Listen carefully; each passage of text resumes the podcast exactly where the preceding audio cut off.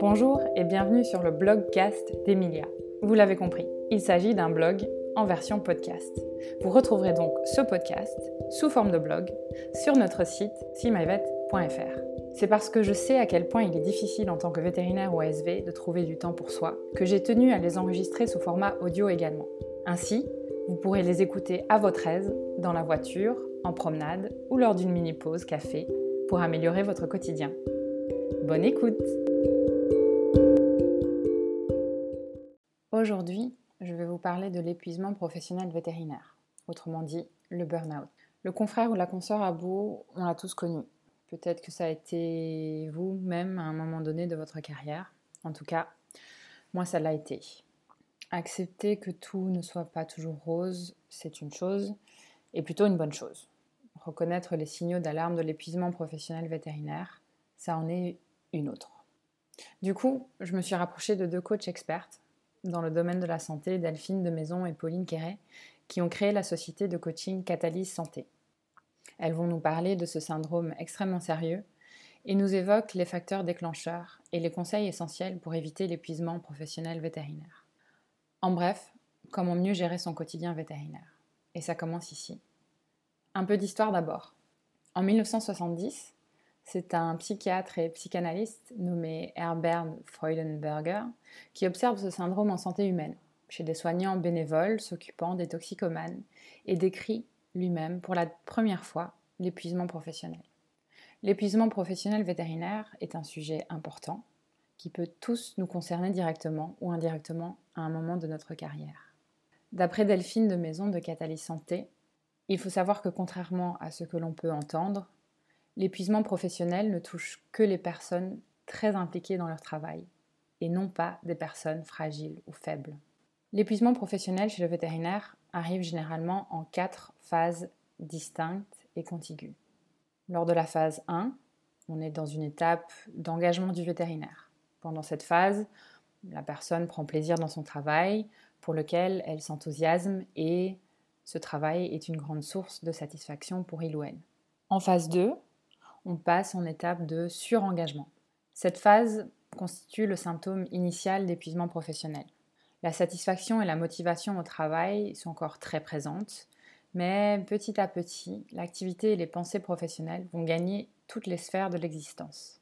C'est d'ailleurs à ce stade que les proches commencent généralement à exprimer leur inquiétude et leur frustration. En phase 3, on est en phase de résistance. La suractivité de la phase de surengagement se transforme finalement en acharnement frénétique. La personne nie de plus en plus son surmenage et sa surcharge, le plaisir fait place à l'anxiété grandissante et à la disparition de la satisfaction au travail. L'estime de soi diminue petit à petit, on commence à douter de soi et de ses capacités. Sans aide extérieure, la personne est à ce stade incapable de s'en sortir seule. Enfin, en phase 4, on se trouve en phase d'effondrement. L'effondrement, c'est la dernière phase de ce long processus. À ce stade, la personne a perdu toute capacité d'initiative qui lui sera favorable. L'estime de soi et tout espoir de parvenir à surmonter les difficultés professionnelles sont anéantis. On assiste à un effondrement total qui affecte toutes les dimensions de la personne, que ce soit psychique, émotionnelle ou physique. Une des conséquences les plus dures à appréhender est l'incapacité progressive du cerveau à exécuter des tâches qui étaient pourtant simples auparavant. Les personnes vont présenter des manifestations physiques qui peuvent aller de la difficulté de concentration à la fatigue en passant par l'incapacité à utiliser certains membres ou toute autre réaction physique majeure. Alors maintenant que vous connaissez les manifestations de ce syndrome, voyons quels facteurs peuvent déclencher celui-ci. Il y en a 5. Premièrement, la perte de sens. À cause du décalage entre la vocation initiale de soignant et la réalité du métier, c'est-à-dire des choses comme la lourdeur administrative, des enjeux de rentabilité. 2. La multiplicité de rôles à endosser pour le vétérinaire. On est à la fois potentiellement manager, on est acheteur, on est chef d'entreprise. Avoir plusieurs casquettes sans formation ou accompagnement sur ces thématiques peut vite devenir très lourde à porter et contribue à une charge mentale grandissante. 3. La perte de contrôle du vétérinaire. La délimitation des rôles est parfois peu claire au sein des structures vétérinaires. Un manque de clarté sur son périmètre, ses priorités et ses objectifs peuvent vite être une grande source de stress. 4. Le manque de reconnaissance du vétérinaire. Les signes de reconnaissance sont à la base de toute relation. Ils peuvent être positifs, négatifs ou, plus grave encore, inexistants. Ces signes de reconnaissance viennent du responsable, des collègues et des patients. Autant de personnes qui peuvent impacter l'estime de soi. 5. Les problèmes d'incivilité envers le vétérinaire.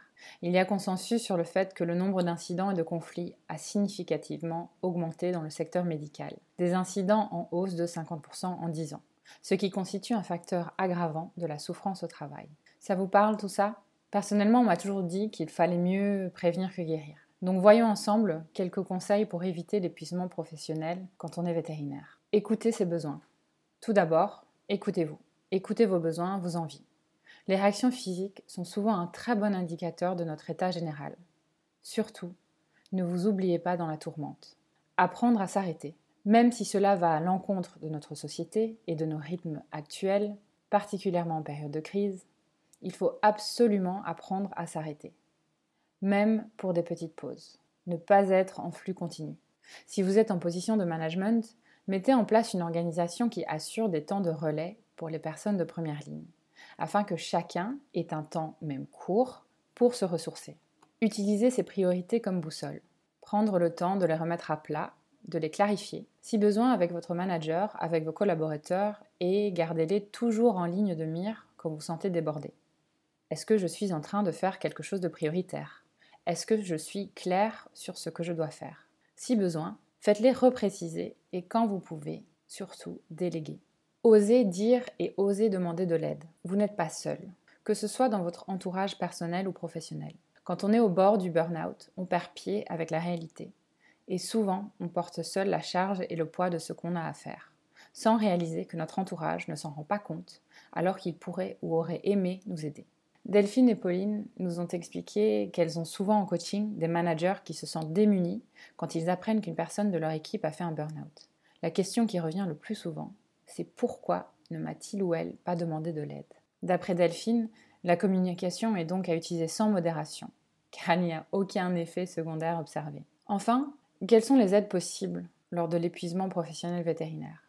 L'entourage personnel est un soutien, mais ne peut pas être la seule soupape d'aide. L'entourage professionnel vétérinaire, qu'on soit manager ou collaborateur, on a un rôle à jouer. Il faut être vigilant, en parler. Même s'il y a un lien hiérarchique qui complique les choses, un supérieur peut aussi être démuni et avoir besoin d'aide. Le médecin du travail. Si cela s'applique pour vous, il est là pour ça. Il a un devoir de confidentialité et de soutien. Le coaching avec des experts. Avant ou après le burn-out. Prévenir vaut mieux que guérir. Le coaching est un excellent accompagnement sur la phase de surengagement et de résistance ou après l'effondrement. Une fois que la personne a été suivie médicalement et est prête à retourner au travail pour qu'il soit le plus serein possible. Attention, en revanche, pendant l'effondrement, il y a un vrai besoin de soutien par des spécialistes, psychologues et psychiatres, voire même un accompagnement médicamenteux. Parfois, il est difficile d'aller voir quelqu'un physiquement, un ami ou quelqu'un dans son équipe. Il existe des solutions, comme par exemple l'association SPS, qui peuvent assister à distance et de manière anonyme. Le mot de la fin. Pour ma part, ces mots de Delphine et Pauline, dans cet article, m'ont permis de me rendre compte à quel point il est facile de basculer et surtout à quel point j'ai pu, moi-même aussi pendant ma carrière, aussi autour des phases de pré-épuisement, sans forcément m'en rendre compte. Je sais aussi que nous sommes nombreux à être hermétiques à certaines notions de santé mentale, qu'on associe notamment à de la faiblesse, et qu'il n'est pas facile d'admettre ou de chercher de l'aide lorsqu'on ne va pas bien. C'est donc pour cela qu'au-delà de faire attention à vous, je vous invite aussi à faire attention à vos confrères et consoeurs. Demandez un vrai « comment ça va ?» et prenez le temps d'écouter la réponse. Merci de votre écoute.